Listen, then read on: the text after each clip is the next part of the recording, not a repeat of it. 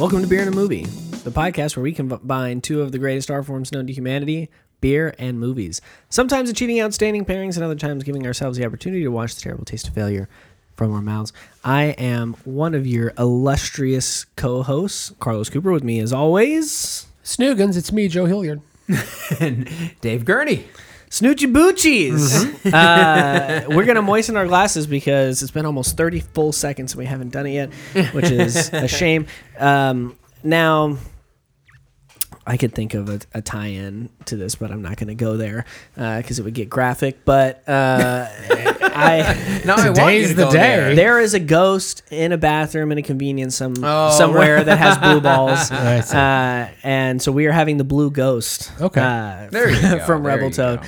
Obviously, uh, if you are from Corpus and are familiar with the culture here, uh, a reference to the USS Lexington, but this is also it's also kind of uh, some there's some punnery happening because it's a blueberry gose. Oh, nice. Uh, We this haven't is done a Gose on the show in quite a while. this is as far as I can tell, I think that at the time of the recording this, uh, of the time of recording this episode, the newest offering from Rebel to this is the most recent thing that they have done that they've never done before. Yeah. Um, and By the time this comes out, that may have changed. that may have There may changed, others. but as of you know mid May 2021, If memory serves, I think we did Rebel Toad when we did that Saw and Spiral episode. yeah, that's a, that was so long ago. yeah, though. It's month- hard to. a month, maybe two, Yeah. maybe three or four months who ago. knows?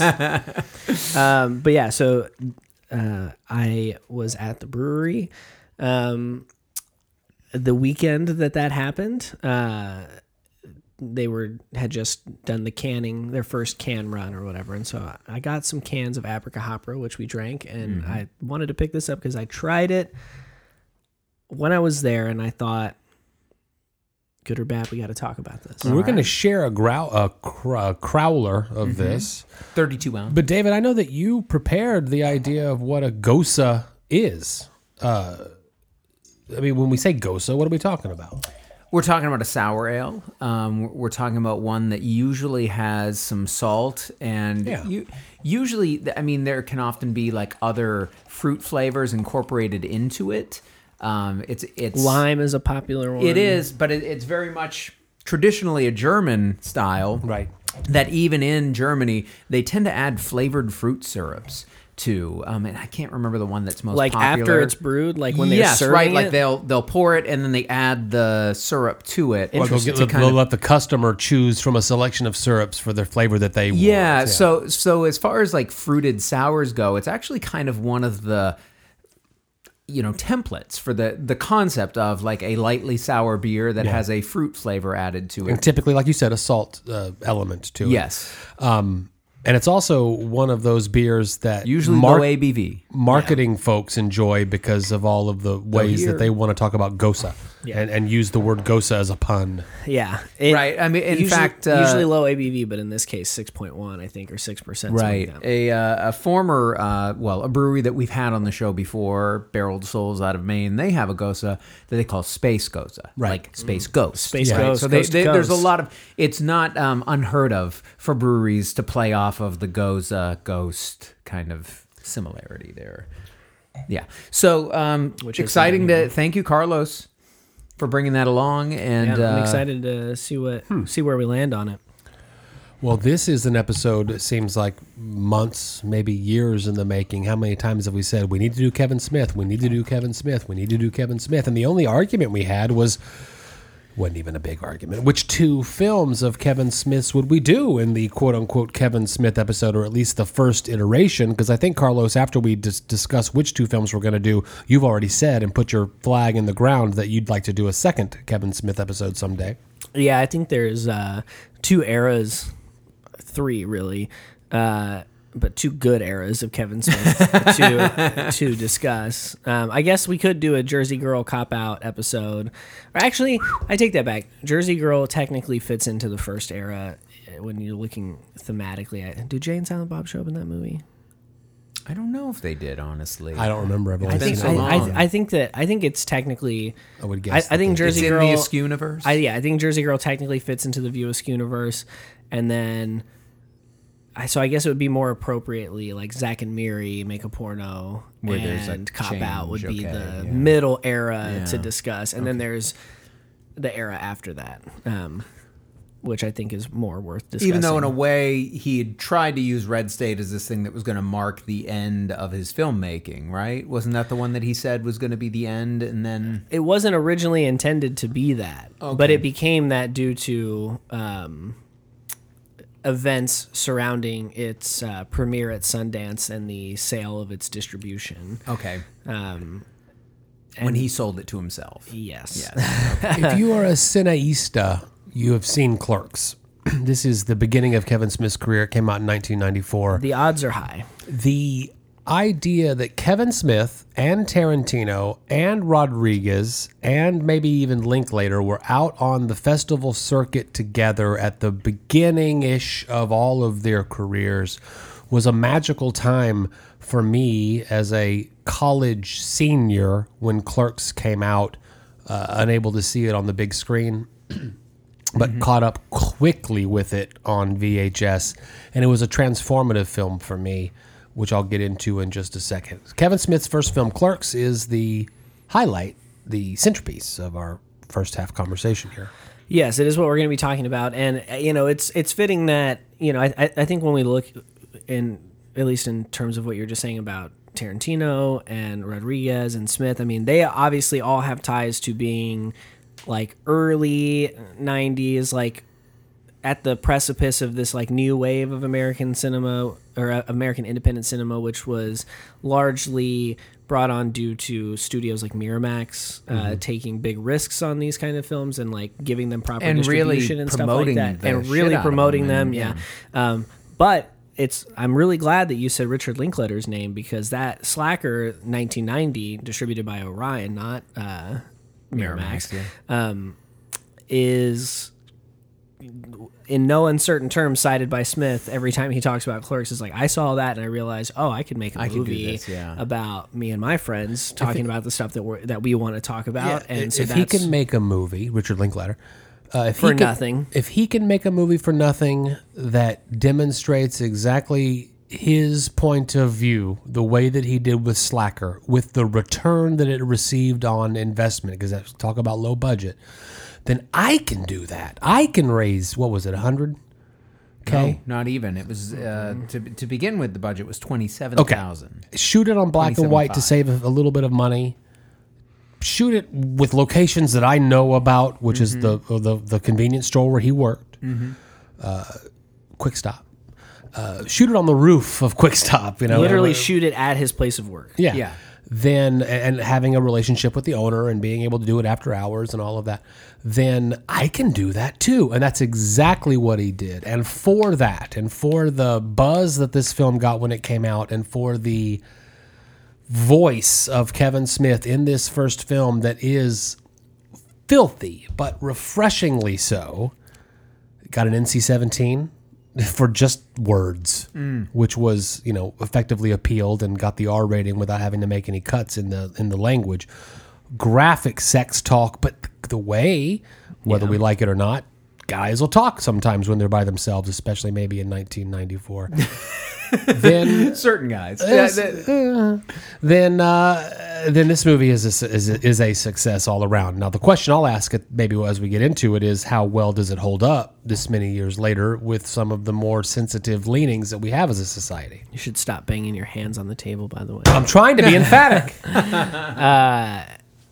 Thank yeah you for, thank you for that note. I, I mean, I mean, there's there's a lot of uh, lore and backstory to this. I mean, Smith going off to I believe Vancouver for film school, school with producer and co-editor Scott Mosier, and then kind of dropping out of it after a while, realizing like, wait, I'm here to learn how to make a film. I already have a film I want to make, and him selling his comic book collection to get the money for it, and casting his friends in the roles. Um, famously, the role of Randall was supposed to be played by Smith. He wrote like himself as that role, uh, and then I can't remember the exact reason why he said he changed it. Maybe because like act, directing and producing is so much fucking work already. you know, uh, Like a, and- a and- role and- with less lines. Would yeah, Be good. and, and so and so then he was like, oh, I still want to be in my own movie though, and so he writes himself as a character that you know Doesn't speak. doesn't speak, uh, Silent Bob.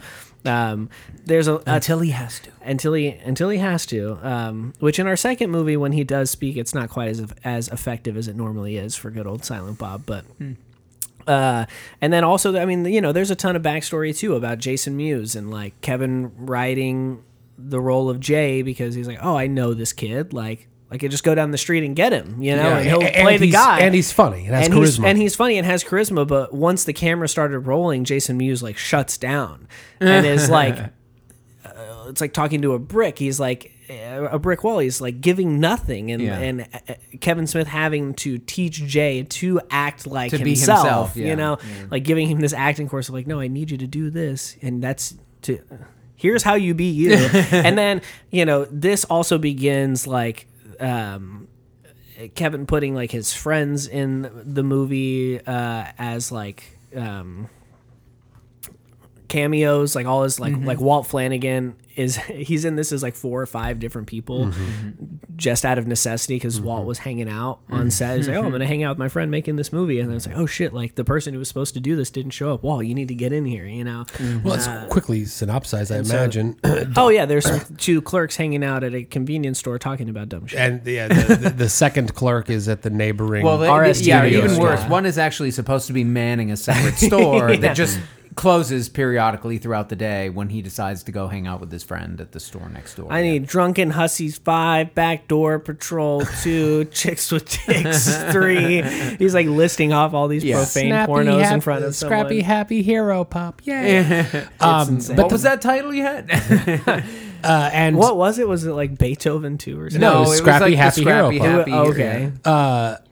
Yeah. And so, what you see is a day in the life of one of the clerks, Dante, who's not even supposed to be here today, uh, who is, you know, basically having an existential moment, an wants- existential he's- crisis he's on the moment. right? This is in some ways a coming of age film. He, he's he's coming to terms with the fact that he needs to move on with Yeah. his life. He's he's Which He's is crazy because he doesn't perhaps. look young.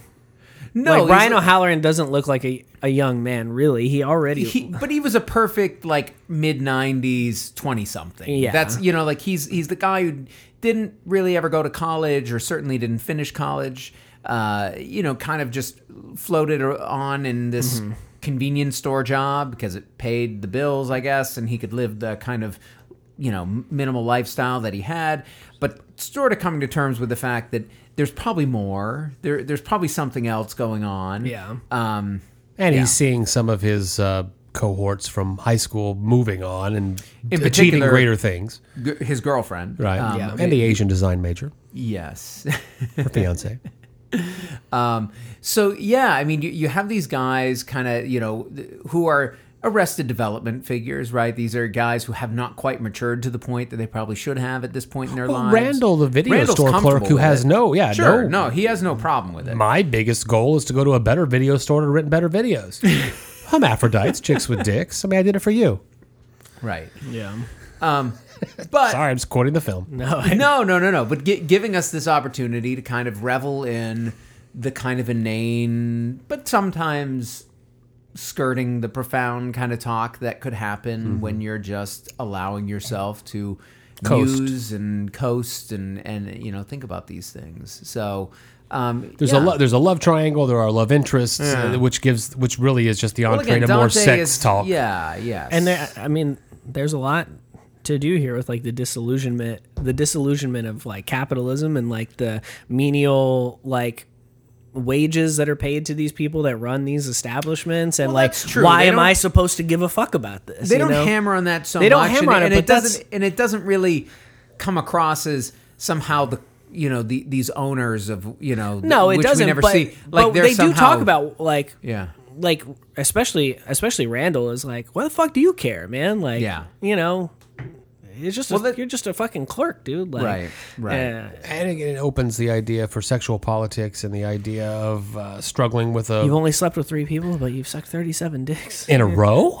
Oh, yeah, uh, but struggling uh, men struggling with uh, strong women in their lives. I mean, there's there's a lot of you know, room for interesting conversation here. And Eastern European what- metal.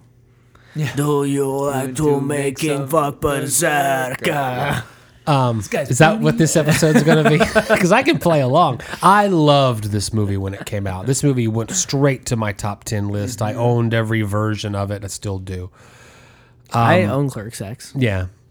Um, I, I, I fell in love with this movie when it came out. I loved the cheeky, horrible language, the reason why it got NC 17. My girlfriend at the time, who later became my wife and is no longer, uh, got horrifically offended by this movie when we watched it together and No, left. that's a bad sign. Wait, that's like a this, bad sign. uh, a, a few days ago. no, no, no, no. I'm talking about back in his 1994. ex-wife. Oh, yeah. X. I thought.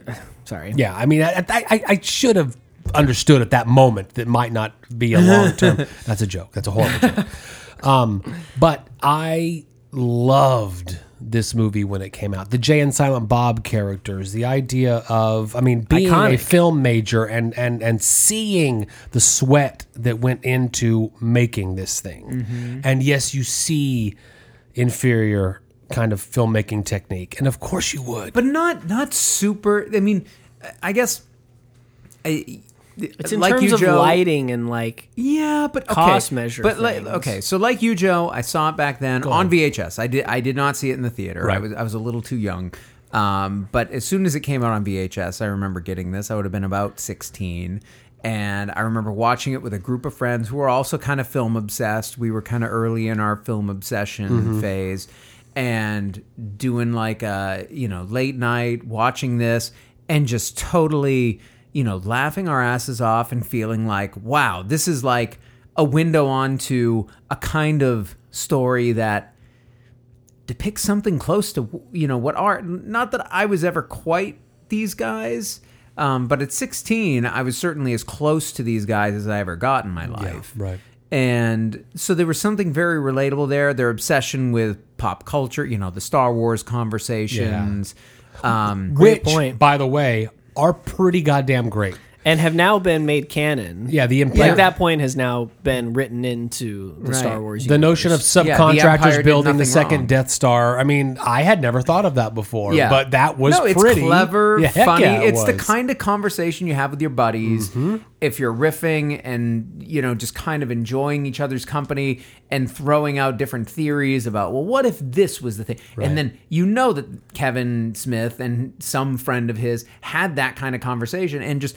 Oh, we got to write that down. Okay, yeah, Sure. that's going to be something that we're going to do here. So, and, and also the, It happens in the Mandalorian, okay, where their Right. conversation about the contractors about the and- contractors yes. dying Right. has, is now an official part of the Star There you Wars go. canon. So, I mean, from that standpoint, this film worked really, really well. And, you know, to what you're saying, given the budget that it was, I mean, this film could have been so much more technically deficient than Yeah. it is. Like, it's a minor miracle that this film uh, is lit as well and the sound is as good and all the things that work in this film work the way they do. Because think about how many films you've seen with bigger budgets that Mm-hmm. have not done as good a job with the visuals, with all that. So it's also in the this film- Library of Congress, yeah, just Yeah, recently, a couple of years ago. 2019. Yeah. I mean, it is. It's part of you know what Joe was saying earlier when introducing it is totally accurate. This was one of those, probably the last one in in a certain sense of the first. I mean, it's probably not right to call it first, but that '90s wave of American independent cinema, where maybe touched off by Soderbergh in the late '80s, Linklater, Rodriguez, Tarantino, and you know Allison Anders. There were a handful of others who kind of came in this wave of filmmakers who told different kinds of stories. Did this kind of more relaxed, as you said, inspired by Slacker, but this film a little bit sharper than Slacker in a certain sense, a little bit more narrative focused. I was gonna say, it is slightly more coherent narratively. It's episodic in its own way, but Well, it's a series of vignettes. Yeah. I mean, and there is some through story Mm-hmm. with the girlfriend and girlfriends, and but it's a series of vignettes. Engaged to an Asian The design major. Let's play hockey on the roof vignette. The let's have a conversation about, and this is a real conversation when you talk to a partner about how many sexual partners they've had. That's a conversation we've probably all had before. And the fragile male ego of Dante who can't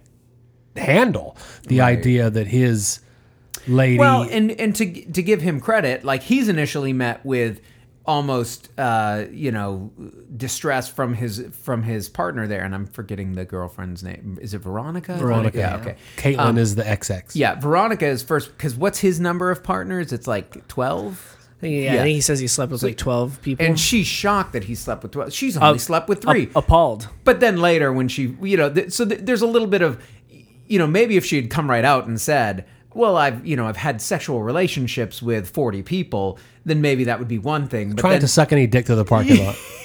By the way, David. but to separate, so the bifurcation, like oral sex is not sex, is, Uh-huh. Right. is is the message that, which is a funny little concept here, and you know, it it generates Definitely something you can that could be argued. yeah. Uh, it can, it can, I mean, you know, I'm not saying it can't It- be. it- that- those are real arguments that have been had. Is what I'm Sure. saying. You And know, if- I'm, if not, you can I'm hit- not saying that I'm not taking a stand on it in one way or another, but I'm just saying somebody. There are people who would say, "No, that doesn't mean I've had sex with anybody. Right. I Just fooled around a little have bit." a record of enjoying crude humor. When Carlos said that he wanted the Whataburger uh, tabletop that had the number 69 on it, and I had one at my home. Yeah. I brought it to him as a gift. I keep it on my desk. Right here in the studio. Yeah. As much as locker room talk has made its way into not 69 being, jokes will always be funny. Though. They will be. You'll never get to. I I have not yet gotten They too will old for be, them. won't they? Because it's such a ridiculous position when you really think about it.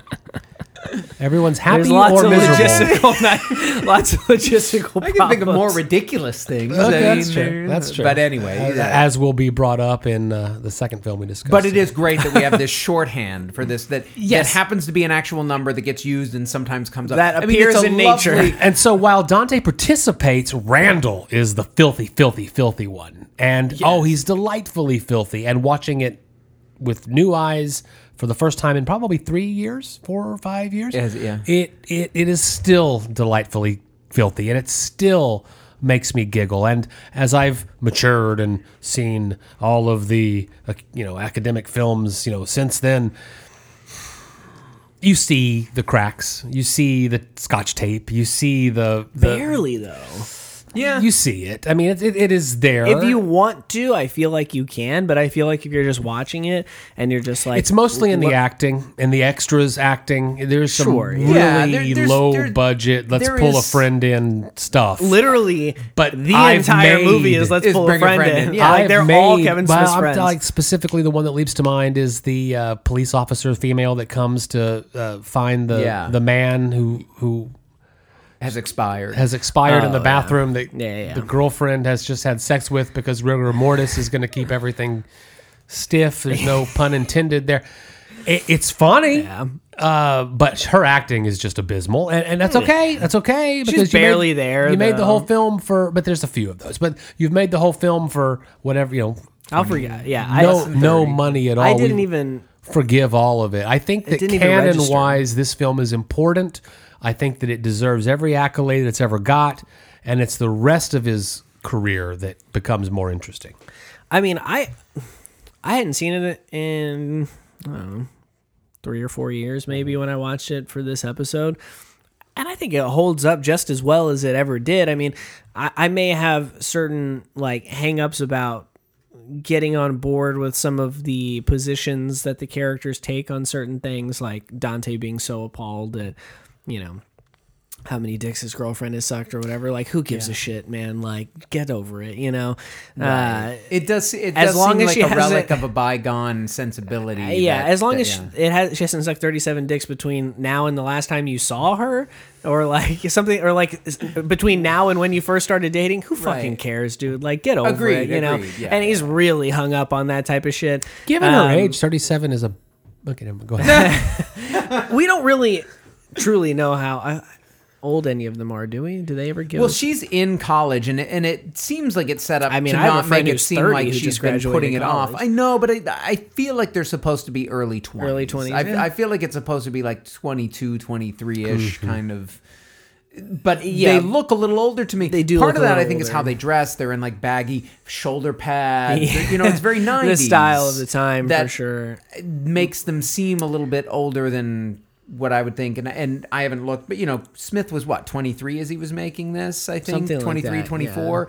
So I'm guessing they were. I mean, probably, he had already gone to and dropped out of college. Right, but know. I'm, but I think these people were probably They're in probably that the same, same probably like age, 22 to 26 years old Yeah. in, in general. Now, the only thing about this movie that I don't think has aged well, uh, I will describe by using uh, the following terms vilification, syntax, vagary, purgation, malaise,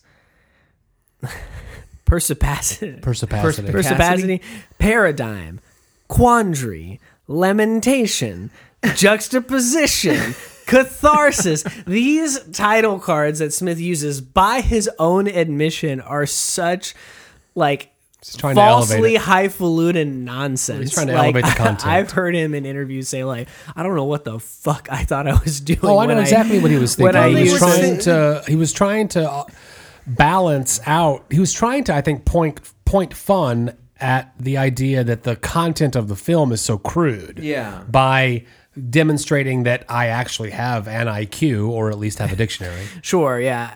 I, I just don't think that.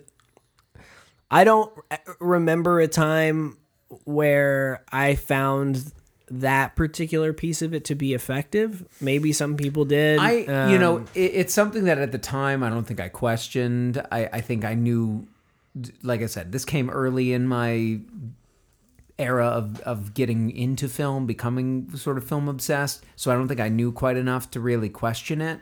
Um, I mean, I think structurally it helps to break up the segments in the sense that it makes it feel like it makes more sense when we transition from one scene to the next in, in certain cases. But I think they could have actually played into it more because I think it's mainly, I think it's kind of trying to reference the, you know, practice of sort of, um, you know, like Peter Greenaway. There are highfalutin filmmakers. There are avant-garde filmmakers who do use these kind of like title cards to really kind of adjust focus in their film. And you know, Tarantino does it in a less sort of lofty It, way. would have worked better maybe if they had that same vocabulary. And Well, it then- just seems like they should have even leaned into the absurdity of it more, like you know, Yeah. the lament of the young man, and the you know, like you could almost imagine if he had gone further with the title cards Rather than and just a making single them seem so right, like because there are some that I don't know what they mean, and so they don't mean right, anything right, to me. right. If I, he- I didn't care about the SAT. I'm just saying, I like didn't if learn he had those words. created more of a like contrast between like the, the title making it seem like this is going to be a profound scene, and then ends up being two guys talking about whether blowjobs count, and sa- you know, like Yeah. then it's then it's funny. Like whereas if you just put this kind of esoteric word that a lot of people may not even know the full meaning of, and then you go into the scene, okay, then then it's not adding as- the word job at the end makes it less fun. Shouldn't shouldn't be Job. work. yeah. I, I yeah I. I, I, get- I get I get that I get this might not age for some people, but also I man, I think that Jeff Anderson for not As being an Randall, actor is so good in this. he he's got a good presence. He f- it fits the character, and it, it's. I mean, what we, you know, maybe we will talk about this in the future if we watch one of the later films where he performs either this character or something else. Um, we- and he does show up briefly in the other film we're He going to talk about. But um, They all do. but you know to me he fits that character of randall really well anything else i've seen him try to do it hasn't really been effective um, but he clearly does have the right kind of presence or can bring it across on camera to do that kind of randall character with just this kind of nonchalant like very quick. You know, w- before we even did this episode, one of the things that I feel like I have a hang up w- about Kevin Smith or that I get hung up on about Kevin Smith is that I feel like I'm hearing the same sensibility come through in these characters over and over and over again. Now, that wasn't the case with this film because I had never seen Right. a Kevin Yeah. Smith film before this. This was the the version of it. No one so, had.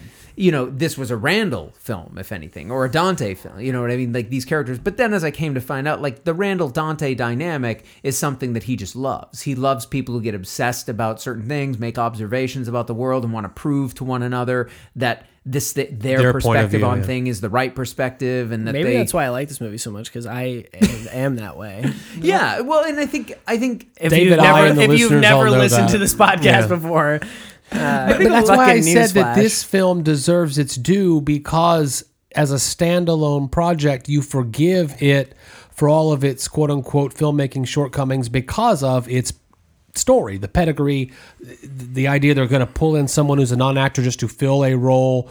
And I don't think Kevin Smith believed for a second that he'd have the career that he would have that this film capitalized upon. He might have a filmmaking career, but the universe, the View Askew universe that he's created, View Askew Universe. thank you, is singular. I mean, it's it's it's it's a thing. I mean, like it or not. Yeah, and it's been a rocky road for him, but starting out with this, I mean, this is one of those like it's an early, big, huge win for a guy, right? Yeah, big time. He makes this thing for you know twenty seven ish thousand dollars.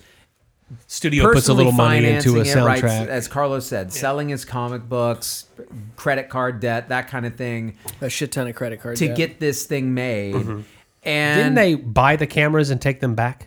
Is that part of the lore? of I think they rented them. I know I know Rodriguez stole camera, but um, but the you know th- then obviously boosted it with- in post once they were able to get the deal with Miramax, but um, but you know this thing made three point two million dollars, you know, at the box office, and for a film that was basically made for not even you know one percent of that. Yeah.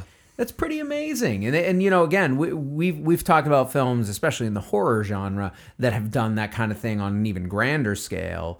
But this, for doing it with a film that's all about talk, pretty much. I mean, this is not an action film. This is not a. This is a comedy, and it's a very wordy comedy. It is not one that is built on slapstick kind of. Uh, Physical humor, even though there's descriptions of physical things that are going on that are humorous, and then and we get a nice dance sequence from Jay, which he'd become Sure. somewhat known for. I feel like later on, and Yeah. he does it again in Clerks too. So Yeah, you no. get, that's about the most physical it gets. but but it's pretty much based It's dialogue just- based yeah. humor that how impressive is it that out of the gate you make something like this that on its on paper it sounds like something that would only appeal to this guy's relatives and friends. You know what I mean? Like this is something that should have probably been shown in a theater in Jersey for an opening night and all of his friends would get a big kick out of it and then they'd go back to their lives and they would forget it was even made. But it went on to be a I think I think it really era defining film and took ways. off in uh, video rental. I mean, that's when Oh, it did. That's when It everyone did. else found it. That's when I found and, it. I mean, he not to try to encompass too much of his career in this conversation, but that is a through line throughout Yeah. his work is that uh, theatrically things don't typically go super well for him, but then people start discovering it at, at home. It starts getting passed around, and, And he does try to chase happens, that theatrical success. I mean, he tries He to tries. formalize the movies. Uh, Mallrats, I think the next film was supposed to be, you It know, was supposed to be the- big, and it was- the Fast Times of our generation. You know, and it and- went terrible. yeah, yeah. Yeah.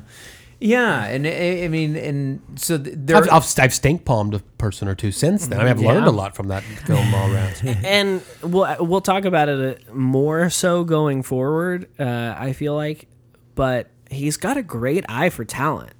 Like he working with actors that can bring something He can special across. Yeah. kind of. There's at least a couple of people that he works with super early on in their career that end up Yeah. having that end up being much more Right, because I mean, let let's be fair, right, or let's be honest. You know, this film, th- none of these people went on to have big on-screen careers, No. right? Brian O'Halloran, the you know, uh, um, Jeff Anderson. yeah, like Um, the, Marilyn Ghigliotti. Yeah, I mean, they were friends of his. They've worked for this film, and they've reappeared. And Smith obviously has maintained friendships with them, which is, you know, I think a- testament to the kind of guy that he is Uh-huh. and the kind of filmmaker that he is, and, and He's a very nice guy. That you know, you see these, but these aren't people who went on to have big screen careers. Although once you get into Mallrats, once you get into Chasing Amy, you know, you do yes, th- there you do start to see that kind of eye for talent early on. Jason Lee, Ben Affleck, yeah, Stan Lee. coming in. yeah, he picked He turned Stan out Lee okay. of nothing. well, I I mean that stands first film appearances. Well, isn't that's it? true, and it, it's just it. You know, obviously, yeah, it is kind of funny that How, went how does to- the creator of the Hulk shy away from a film where he gets to talk about the Hulk's dick? you know, that's right? I there's there is a story behind that where I think Stan was pretty reluctant to do it. I imagine. Uh, and well, maybe someday we'll do. and and, and ads, shows up and he's like, I don't know what this kid's gonna do with this. You know, like uh, why is you know anyway. I, I, yeah, I, I was happy to watch Clerks again. I will be next time. I do fucking love Mallrats, and actually, I'm kind of sad that we're not talking. I, I but I could. So there do you go. Full, You I could do full. epi- We're not doing that. I could do full episodes about every single There one you of his go. films. And maybe we will part. at some point. There's not that's not off the table. Like I said, I kind of want to the the speculation on Mallrats. We should probably table it because we might come back to it. But Hopefully. we're going to jump ahead in time a little bit um, when we get to the second half. But before we do the jumping ahead, we need to talk about how much uh, we enjoyed this Blue Ghost, or if we did enjoy this Blue I Ghost. really like this beer. Yeah, success. love this beer. I t- actually I had I had a pint of this. It was the first thing I got when I went to the brewery the other day because I had been meaning to stop by and grab a, a crowler of it to take home because I've been wanting to try it and I just hadn't gotten around to it. So when I got there, I was like, okay, I'm going to try this. And uh, I almost went up and got a second one straight away, but uh, a friend of mine and a, uh, a regular at the brewery, Aaron, was there at the same time and offered to buy me a beer. So I was like, oh, I'll go Liquid Haze. You never say no, yeah. Never say no. I went Liquid Haze, uh, as I'm prone to do. But then the, the third time, and my last uh, beer of my Rebel Toad outing, I went back and got another Blue Ghost and texted Natalie, and I was like, "This is really fucking good." Mm. Give Hector a high five. And actually, the second one, the second Blue Ghost I got was the bottom of the keg, so it was like purple. chunky. We, you, okay, okay. You saw that post? No, I I, didn't. I saw. I saw someone post about it. I it. went the day before you did, and Thanks for the invite. Had it was a last minute decision. So. Okay. Um, you were probably working actually because I went early, but uh, I had a pint of it. And it was distinctly blue. Yeah. This one, which must have been from, I guess, a fresh keg. It was, yeah. That was just put on. 'Cause I- is 'cause I- I killed the really keg just right a before. Straight up kind of, you know, pale yellow, you know, Yeah, they probably should store the kegs upside down I agree. so that when they flip them, it kind of disperses. I'm still through. getting some of the blueberry flavor though. Oh no, Yeah, still yeah. definitely getting the blueberry flavor, and and it you know honestly like the one that I had that was real sludgy that was like the because it was literally like I don't even think I got a, quite a full pour out of it because the keg popped. yeah.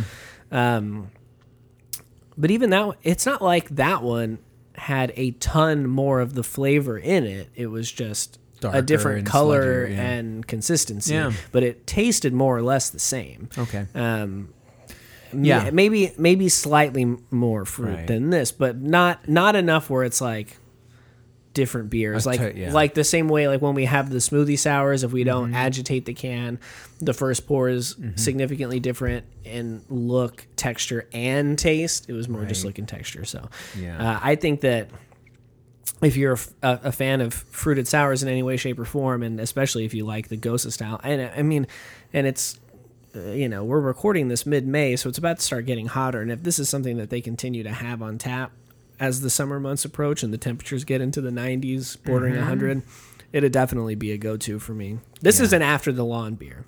Gose Yeah. is not a style that I'm def. I'm going. I'm fuck up my whole joke. Gose is not a style that I would gosa to often. it's not one I goes too often. However, uh, I would go to Rebel Toad to grab this one on a Oh, hot on a hot hot God, day, we're- we're- and the blueberry is is I I think perfectly in there. Yeah. I would be interested to try one of those more blue pours to see if you get incredibly more blueberry flavor. Yeah. But uh, success, like I said, I don't have much to add. Yeah, it's, Fantastic. it's good. I agree. I enjoyed it when I had it on tap. I'm enjoying it here out of the crowler. Uh, I think, you know, especially as the summer comes on and, you know, it, depending on when we release this, I think it'll probably be close to dead of summer, perhaps. Um, Could be. you know, hot days, 90 degrees plus, sitting outside. You want something like this that kind of has a little bit of that acid kind of, you know, kick that just kind of And that's real crisp. yeah, just you know, it's it's refreshing. There, Yeah. There's something really kind of thirst quenching about it, or, or at least that it feels that way. So, Super Certainly excited does. we got to have it on the show. I'm glad I got to try it at the brewery not too long ago, and another win for Rebel Toad. Yeah. Will for our sure. next film be another win for Kevin Smith? There's only one way to find out. Stay tuned.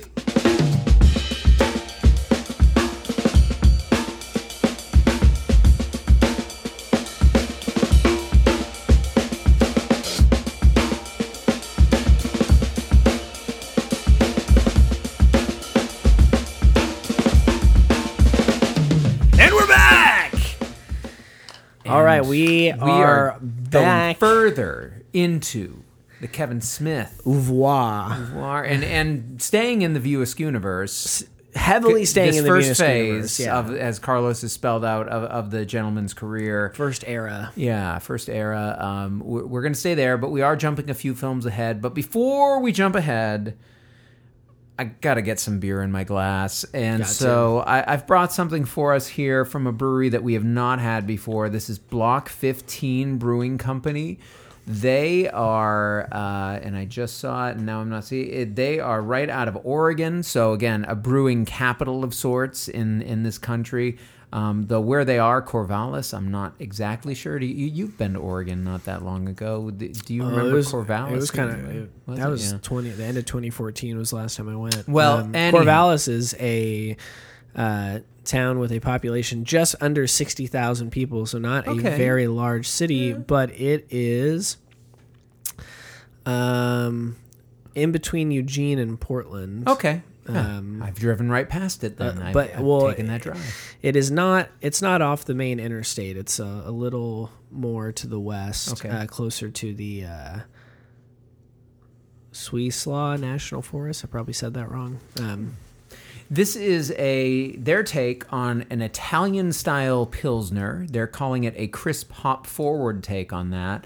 That's brewed with Italian Eraclea, Eraclea pilsner malt, and generously hopped with European Styrian hops, lending zippy notes of citrus, berries, and fresh cut grass. Designed in cooperation with label artist Chris Herbst of Ashland's Flow Factory Northwest. So nice can art, right? Some mountains. We have uh is that an eagle soaring above them? Uh, anyway, so we have a pilsner here on our hands. It's 5.3%.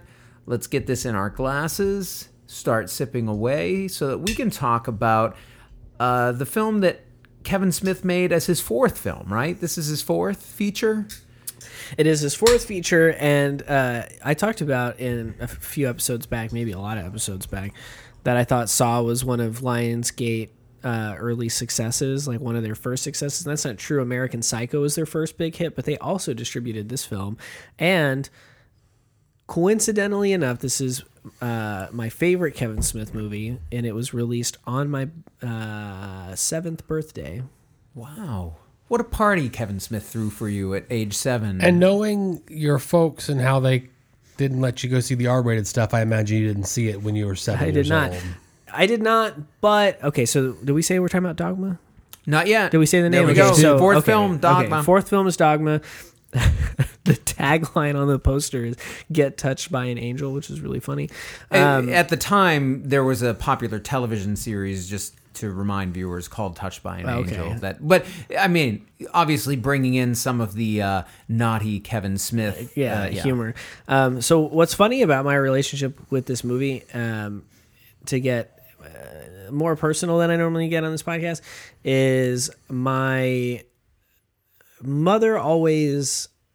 I don't know if she was trying to compensate for something or what the deal was, but she would always um, go really far out of her way in times where it was not necessarily provoked or like relevant or anything like that. But she always went really far out of her way to make sure that I knew that she was an understanding, accepting person, and that I could tell her whatever I needed to tell her. Okay. This normally manifested itself in like my late tweens, early teens of her being like, you know, like you can tell us whatever you want. Like if you're gay, we won't be mad at you. You're we're okay with that. Like In fact, we're we prefer it. yeah, she would. I you think. go. Suspect. I haven't heard her say it definitively, but I have a real strong hunch.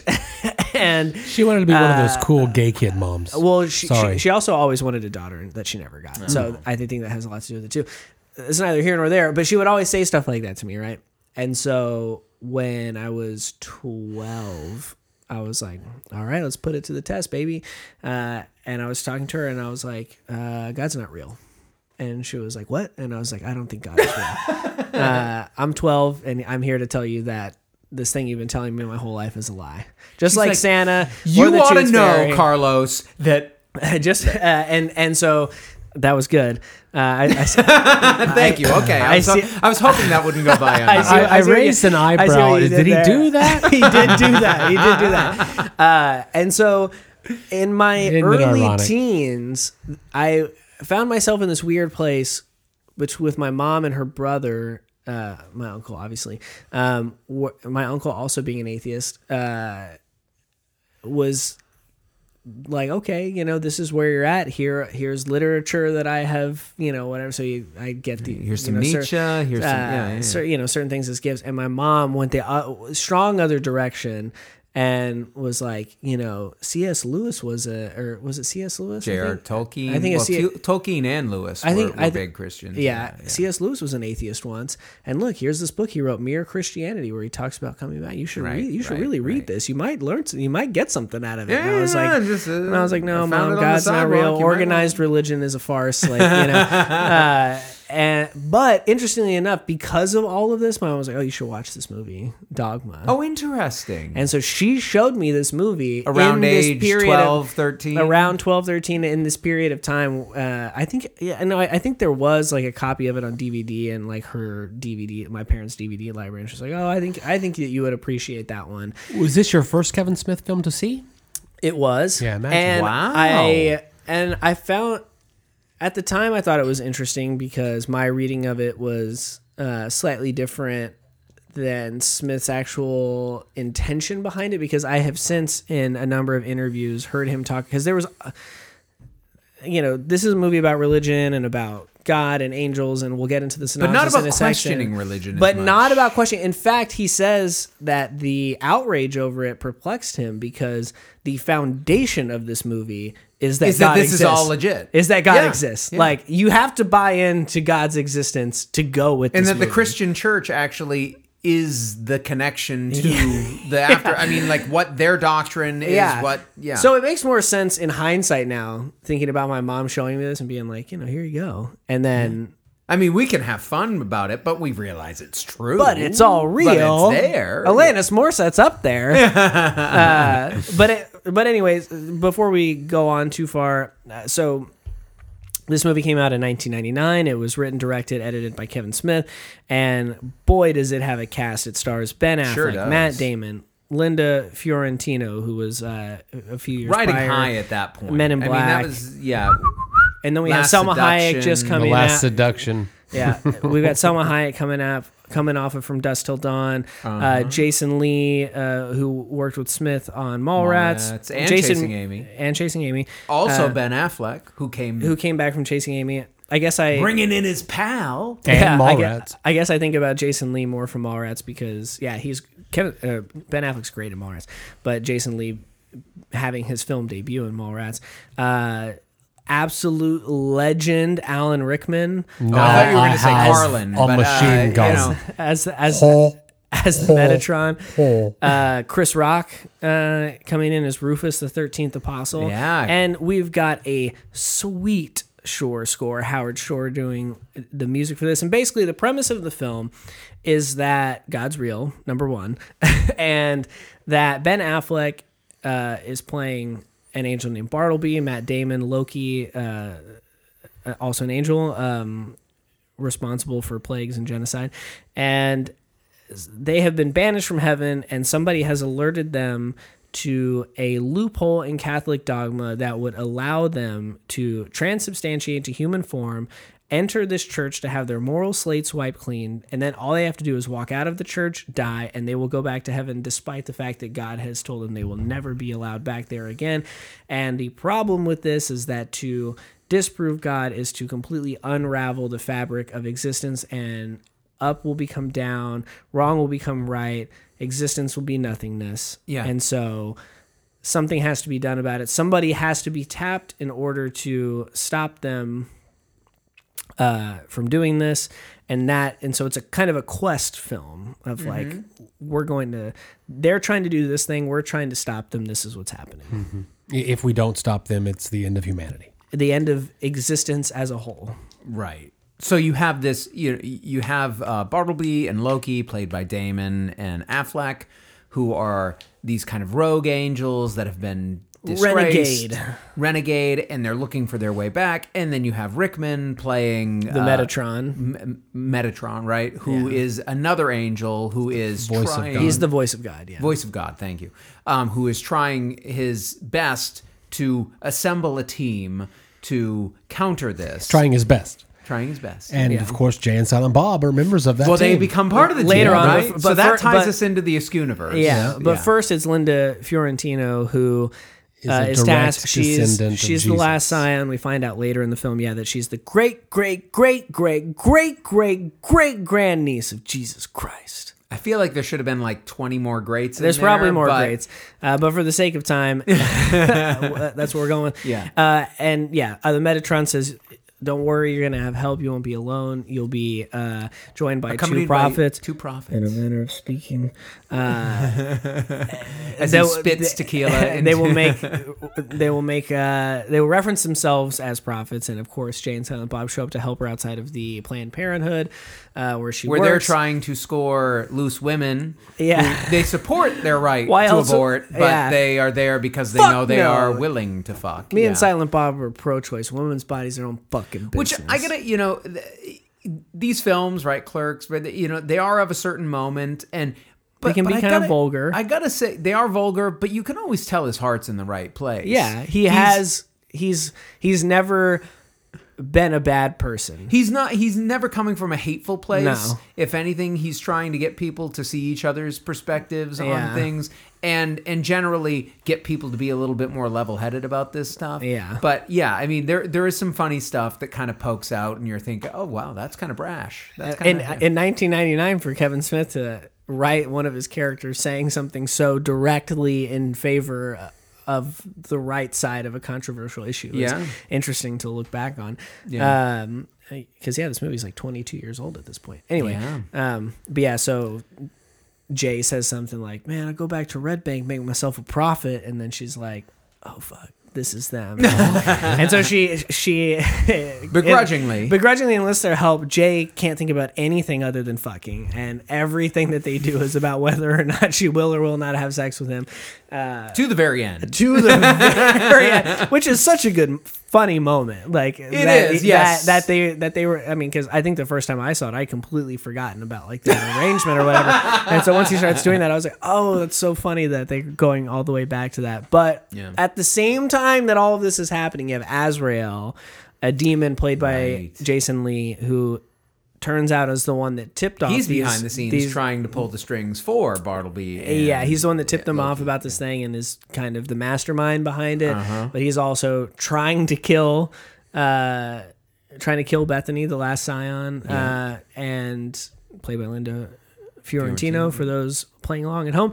And um, he has these three little demon hockey player fucks that are working for him and all Which that is a kind funny of little shit. It's funny, yeah. yeah, yeah. And then of course you know I they mean, the film opens with them. It kinda, yeah. yeah, yeah. Rufus falls from heaven, and to, you know to help him out, played by Chris Rock, the thirteenth apostle, that was written out of the Bible because he's a black man, and. Uh, and then at some point they run into Salma Hayek, who's a fucking muse, an abstract, which is a whole thing, you know, right. and and uh, stripping, and she's stripping, yeah. Um, you know, which it was fun watching. So th- yes, it was. I lo-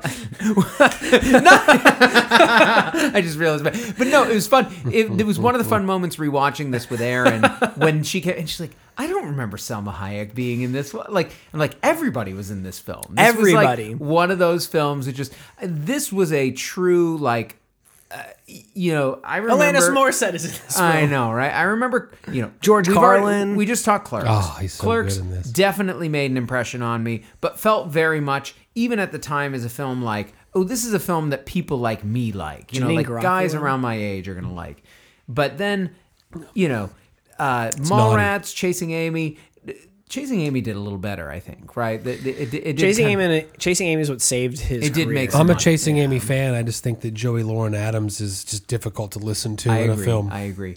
D- So you know, I fucking love you. maybe we maybe we will revisit those films at some point. But neither of those films made as much of an impression on me at the time. Uh, but Dogma did. Dogma felt like, wow, this is something different. He's taking some of the sensibility of the kind of dialogue that he likes, these kind of deep conversations that can seem kind of meandering and point, but then also have this kind of underlying heft to them. But let's take it and expand it out and make it like the underpinnings of the entire universe. I mean, I feel like this was a cheap attempt of him to make a superhero film in a certain sense because there was this mythology built around Christianity that he could just tap into that would allow him to tell this story about characters with superpowers and these kind of things that wouldn't take the kind of budget that the superhero movie of the comic book universe w- would have would have required, but doing so in a very heady way and one that really I've never read into it, and I'm sure you probably have more than than me, Carlos. I'm, I'm looking at you. Uh, that it feels like he's doing a lot that's really based in the biblical stories of these different figures. Like I feel like he must have spent some time doing the research. Biblical and Catholic lore. Yeah. Right, Well, so- okay, So, well, the film yeah, is. I so- mean, you said the Christian, like the American Christian faith. This is a very Catholic movie because there are elements of Christianity, Protestantism that have that that, that wouldn't have been able to follow along if they were steeped only in that one tradition. Um, the but a lot from the Bible too. certainly, Yeah. and some of those passages of the Bible that don't get a lot of attention that discuss kind of the lore of heaven and hell. Yeah. Um, I say don't get a lot of attention. They're not the ones that are appear on bumper stickers very yeah. often. Yeah. Yeah, so you know i was i was going to bring this up because um this movie okay so they say this a lot about bands and stuff but also about filmmakers as well that you spend your whole life writing your first record you know what i mean? And so it's hard to have a follow-up um, which i think in terms of smith the mallrats follow-up to clerks is a very very strong one. But this is really his first movie. Like this in terms That's an of interesting. His first notion of cinematic well in endeavor? Ter- in, well in terms of his first ideas about a movie that he wants to make like this is the one. And he started working on this movie before clerks like while he was in film school like brief little uh, parts of what became this movie like the idea of rufus for instance um, are in his head and stirring around in there. And also i mean kevin smith being raised catholic and his kind of um, grapplings with his own faith are something that he is you know doing his entire life and so he's uh he's thinking a lot about this film and these issues and uh, and things like that. And so by the time he actually gets around to having a full fledged narrative in his mind, the underlying themes and all of the what he's trying to say and all of those things that are kind of at play, he has been thinking about now for the better part of like ten years. Yeah. Uh, Well, that makes sense. This was this feels like something that took time to weave together. I mean, there's so many different little threads that get pulled together. You know, as we've talked about, there are these kind of two main factions, but all these other ancillary characters that are kind of involved. Um, the the various kind of moments that they experience, these things they go through, the shit monster, the The Golgothan shit demon, yeah. Um, that that you know, as soon as I saw them again, I'm like, oh my god, that is ridiculous. That I I remember, I remember how funny this film got with with certain little sequences there, um, and and really dark and kind of uh, horrific in, in a certain sense. Like the massacre scene had more of a charge to it than I remember it having. Like it got darker than I remember it. I remember it being really funny and really sharp when it came to I was raised Catholic, so it was a very easy film for me to understand the stuff that he was kind of throwing barbs at and but also at the same time kind of embracing and and you know kind of laughing with, not just at. Um, but but there was some darker stuff in there that that I forgot about. I swear, I swear to God, I'm not trying to pick a fight. However, Um, I believe I agree with you, Carlos. This is Kevin Smith's first crack at something largely cinematic that, in a way that his previous three films did not. I would like to have seen the Dogma version that Jay and Silent Bob do not appear in. Uh, I believe that the view askewness, and I'm not talking about bringing in actors that we know. I'm talking about it needing to live within the Jay and Silent Bob universe. In my opinion, downplays any kind of dramatic effect the film could have had. Um, I fell out of love with Kevin Smith along the way. And I don't mean that because I just recently watched his Silent but Deadly and enjoy him as a speaker. There is clearly an audience that wants to hear his voice. But I believe that going to the well Present. over and over and over again limits his ability to make more money than he can. Because if you don't live in that universe or enjoy that universe or find Jay and Silent Bob to be distractions rather than narrative requirement, then the film is got almost some bite, almost some gravitas, almost, but then we're relying on these tropes that diminish it. I felt that way then, hmm. and I feel that way now See, I- when I rewatch it. the thing I hear what you're saying, but the thing about it is that you're wrong because I, I knew you'd feel that way, and that's completely fine. I love that this is your favorite Kevin Smith movie. but okay, I I say that slightly in slightly in jest, but I also say it with a certain amount of like dead seriousness because to me the best and funniest parts of this movie do not include Jay and Silent Bob.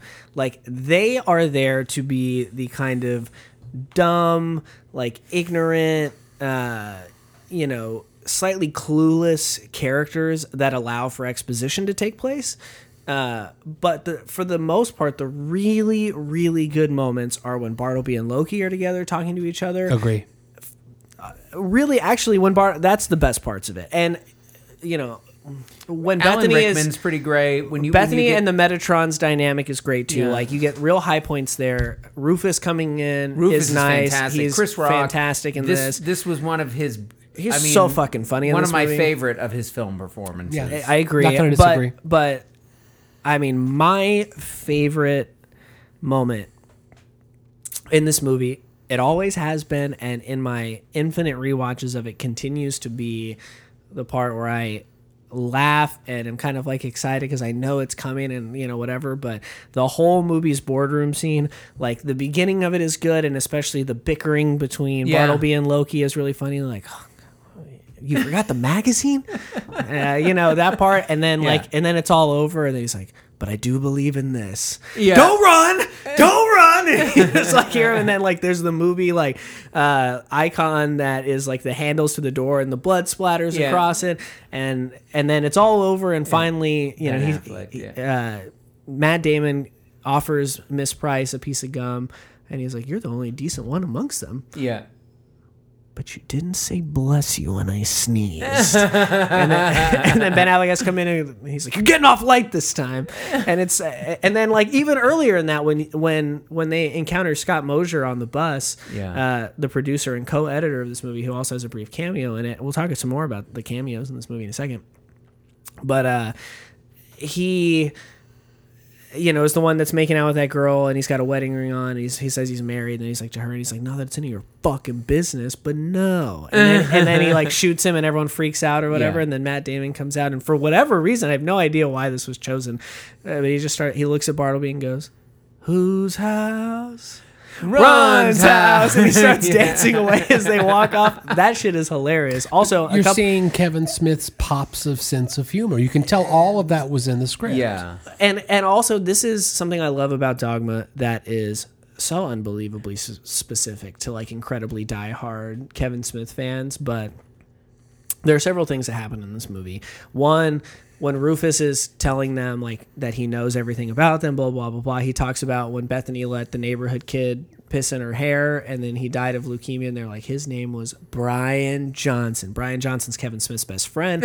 He makes a he makes a cameo in this film as one of the protesters outside Oh, the abortion clinic, Huh. alongside Walt Flanagan, who was in Clerks several times. Uh, Brian Quinn of Impractical Jokers makes a cameo in this movie. Brian Quinn, uh, when Ming Chen from Comic Book Men launches Kevin Smith's website, Brian Quinn finds that this is a thing, and he's like, "I love Kevin I love Kevin Smith's movies. He starts writing to them, trying to get work. Like he just, I just want to help out. I just want to, uh, you know, I live close to you. Like, you know, is there like a job I could have or whatever? And he just badgers them to the point where eventually he ends up getting employed as like doing fulfillment for Kevin Smith's website. Makes a cameo in this. Now he's on this huge TV Yeah. show, Practical Jokers, whatever. Had no. Um, and so there's all these little Easter eggs of like Kevin Smith lore. Yeah. Ming Chen actually makes a cameo in this movie at the strip club Oh, he's sitting there he's you know uh, as i just mentioned and so it's a lot of that little stuff too where if you're really tapped in to his Yeah. the world of kevin smith there are all these little tiny things where you can be like i know what this is but most people don't know what you know and so there's like a little added I feel like he's made the best of his career, but I believe that this mid career of his was a very interesting time when he just, this is my speculation, did not know, had a eternal battle or a, or a specific battle with uh, writing what was working and trying to create a career independent of that. And I feel like falling back on those two characters in a script that was so much larger than anything he had done before. Very philosophical, very esoteric, very religion based, which uh, when he says, I don't know why people got upset about it, I don't understand his naivete because that's what we as Americans, Though you gotta with love this those silly moral majority the that disclaimers are- exists. The first time i saw this and i didn't The I didn't, platypus disclaimer. I didn't know who Yeah, I didn't know who. Kevin Smith was. I didn't know anything about his sensibility. Right. I thought I was just watching a movie, and those happened. And I remember being so fucking perplexed by them. I was like, "Wait, what? very What Monty Python. going on? Yeah, Very, very, very, Monty very, Python. Very much. Um, you know, I I agree with you to a certain extent, Joe. But I think that I think what the time period that you're talking about happens after this. I think this is the last movie, really, in Kevin Smith's career where he fully understands what he's doing and he's doing what he wants to do and he's had these ideas that he's always wanted to execute and he's speaking from a very personal place and his voice is very intact and he's saying something meaningful to him. I think Jay and Silent Bob Strike Back is the point where he's like, okay, how do I continue to make movies and have a career? How do I keep making That money? I respect how do him I keep, for. How do if I he's keep going to use Jay and Silent You Bob in the title of the film, of course they're the stars of the movie. Well, no, that makes sense. But I'm just saying that's a movie where he doesn't really have anything to say. He doesn't have a real perspective in that movie. Right. He's just taking two popular, uh, you know, intellectual had box- properties that he has and trying to make something out of nothing. Relative to the Clerks' budget, that aside, he had not had box office success featuring these two characters where he needed to bring them into a chance to make something larger and more sufficient. With the cast that he had, of course, we all know, the three of us know, that he was one of the producers of Good Will Hunting, which had come out a couple of years before. There weren't larger stars at the time than Ben Affleck and Matt Damon in 19. What, what year are we talking about again? 99. This is 99. 99. So Actually, that on the they- Mm-hmm. filming of this film, when they were filming this, Yeah. they had not yet won the Oscar. Okay, okay, well that I stand corrected there. But emerging stars, uh, Once Alan, it came Alan out, Rickman. Salma Hayek, everyone that we've mentioned, we can do something different. But he said he does something the same. He relies on these old tropes, and to me, it diminishes the power of the film. See, and- But but the silliness of it, I- keep it because that's your Kevin Smith I- voice. I, I enjoy I, it. I get I- it, but I just don't think that the focus is enough on Jay and Silent Bob in this movie. Well, I It seems enjoy like the role hang-up. that they play here. The, the the idea that okay, yes, we have these. We have a scion who's like a descendant of Jesus. We have a you know these angels that are, but we have to mix some ordinary regular people because Yeah. God speaks through these other vessels in any religion. we we talk about how there are these prophets and these people who God selects to. And wouldn't it be funny if he's who would be the two Most unlikely prophets. Yeah. things for him to pick to speak through? To me, that's funny. That's I a would have created new characters. That's a joke. Yeah, but you But can't. again, but here, here I am rewriting history, built-in and this is the film that we have in front to of me, us. So it's a built-in lore that hmm. allows for that joke to be made in a more profound way than if I had to build these characters up in this film. Also- He built so much else, David. It could have happened. well, but- have but- Yeah, but But but, hold on, they show up on screen, and anybody who's seen Clerks, Clerks or- or Mallrats, which is a much smaller audience than he was going for with what he was trying to do here. But no, Well, but no, you're but- always trying to grow your audience, but I think he was also trying to make films for those who were following. and a shit monster would have filled the bill. Okay, I mean, okay, that would two- have appeased them. Two things. By this point, Mallrats had, Mallrats had already taken off on home Shit video. sorry. So Mallrats' success on home video was pretty much established by this point, even though it failed at the box office. That's one. Uh, Chasing two, Amy had done well. two, this is the big one.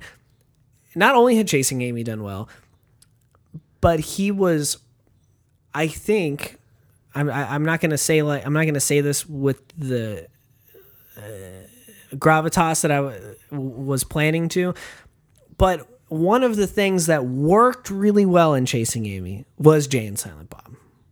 Like they weren't there for very long, but one of the things when people talk about Chasing Amy is Silent Bob when he finally speaks Mm-hmm. Yeah. what he says. Yeah. Like that is one of the parts of that film that is incredibly effective. Agree. So Jay and Silent Bob are a big part of Clerks, a big part of the success of Clerks, a big part of like what is iconic about Clerks.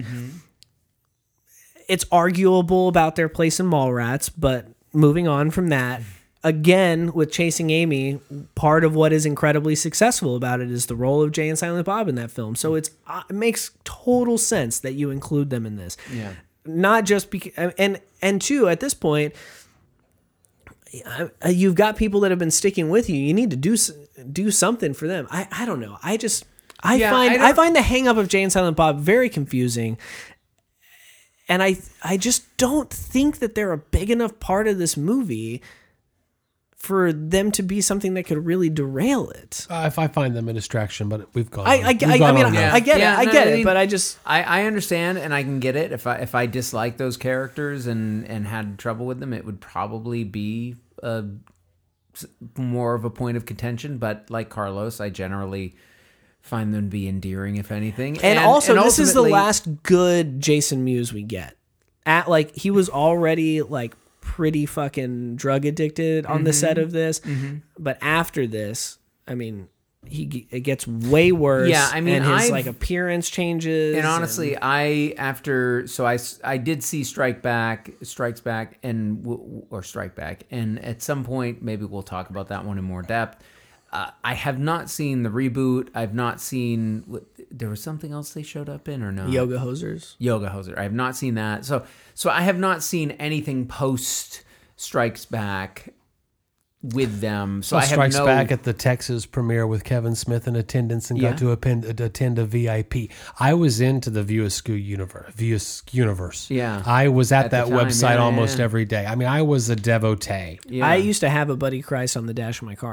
Oh, and let's Well, talk about real quick George, George Carlin. When Incredible. He, Yeah. When he appears at the beginning to uh, debut God didn't come Buddy here to Christ, give us the willies. his eyebrows, his hand gestures, His eyebrows are on fire in this movie. it, it, it, it is just so so funny. There's a Oh, lot of redeeming here, and I will always champion a film that questions religion. This film doesn't do that too much, but it, it questions organized religion. It doesn't question the base of the religion. requires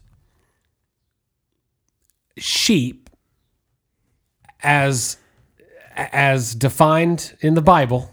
Sheep is something used that we need to now picket, boycott, uh, uh, radically try to undo the release of this film. Yeah. I love it when they do that, the religious, because all that it does is boost the box office.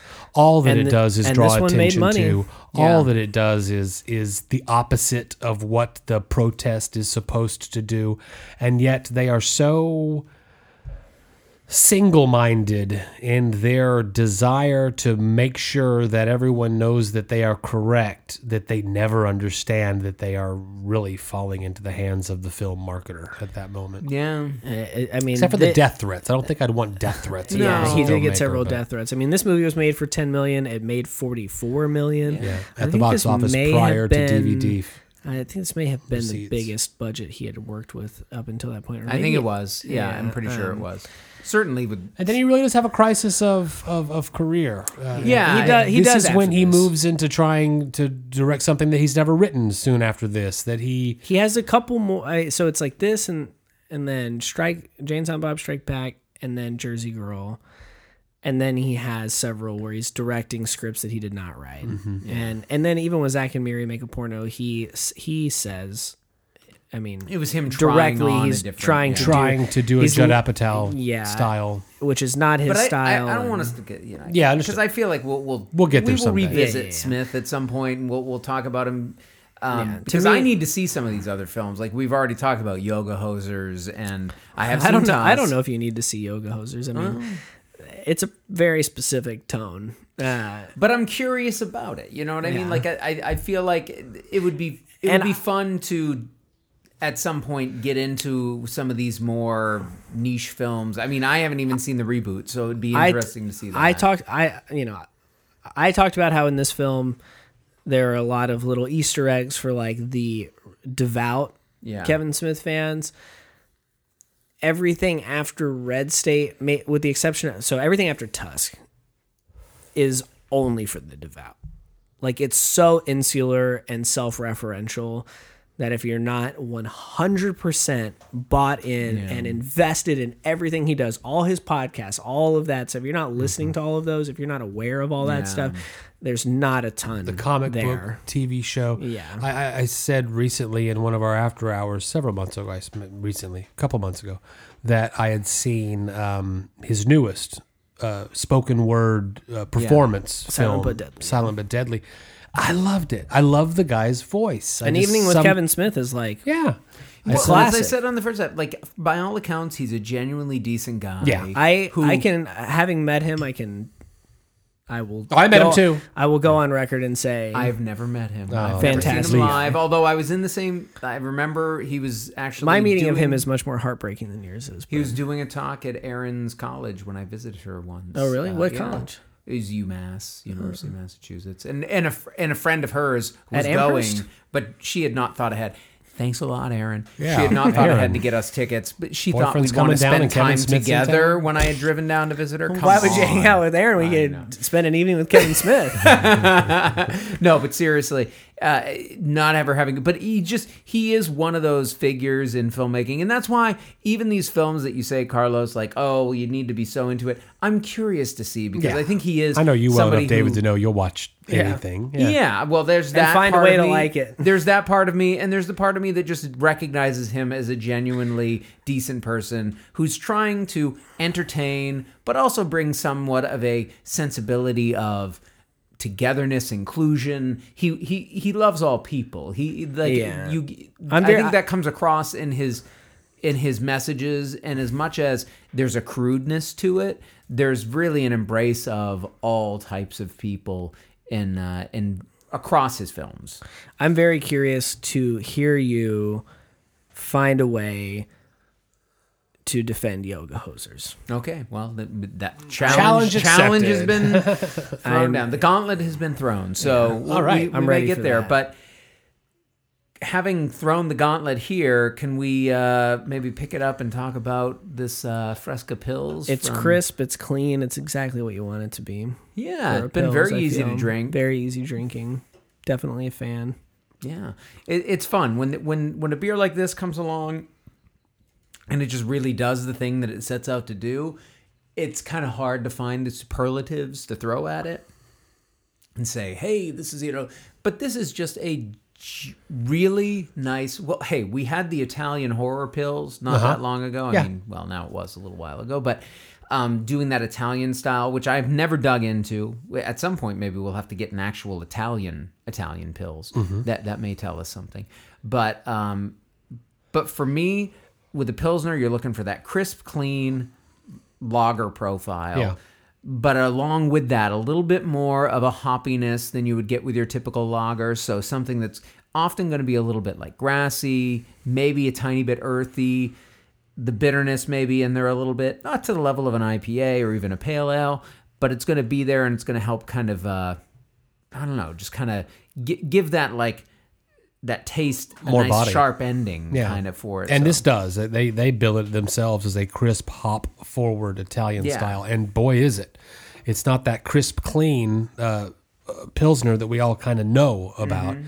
This has got a body to it because of the hops that they have put into it, and I gotta be honest with you, I, I enjoy this more than I would just your standard run of the mill pilsner because Okay. of it. Good job, Abs- Yeah, it's very good. absolutely. So fu- Block fun- Fifteen Brewing Company. We're glad to know you. our first visit there. Happy to have had that visit. Exciting stuff. Fun episode getting to look at a couple films in that early era of Kevin Smith's career. Maybe we'll revisit again here in the future. We'll see how we feel about Jane Silent Bob's appearances and some of the others. Um, but we very much want to know how you feel about all of these things. If you've had uh, this particular beer from Rebel Toad, if you've had uh, any Italian pils, really, I feel like it's not quite as um, common a style as maybe some others. But if you've had anything from Block 15 Brewing Company, let us know. You can get involved in the conversation on Twitter at Beer And we hope you do. And we hope you do. Uh, you can find us on Twitter at Beer Movie Show, Instagram at Beer and a Movie, Facebook.com slash Beer and a Movie, TX, Beer and a Movie Podcast.com. You can find a link to listen to all of our past episodes. That's like over 140 at this point, maybe 150. Uh, and also, we do a bonus episode every single week to accompany the main episode. You can find that on patreon.com slash Beer and a Movie Podcast. It's only $5 a month, and you get a bonus episode every single week. And we do not just talk about beer and movies in those, the subject matter is totally up for grabs free reign. Uh, also, forgot to mention if you're listening to this on Apple Podcast, please rate, review, and subscribe. Subscribing helps you be the first to know about new episodes. We know you're going to give us that five star rating, but please leave a written review. Uh, tell us what you like, what you don't like, what you want to see more of in the future, so that we can make the contact the content uh, that you are most excited to consume. Um, but please do all of those things because it helps manipulate the algorithm to do what it do and put us higher in people's feeds when they search for these things. Uh, that is very beneficial for the show. Uh, but I couldn't be more excited that we finally got to do this episode. I've been waiting years to get this in th- uh, through the yeah. programming. David knows he had to read 15 pages of uh, academic We'll, nonsense. we'll do for Tusk me at some point. uh, over all of this. And maybe I'll tell the story on the after hours about the time that I met Kevin Smith and the context therein. Yeah. Uh, maybe not. I don't know. It's a touchy subject. But until next time. you people, if there isn't a movie about it, it's not worth knowing, is it?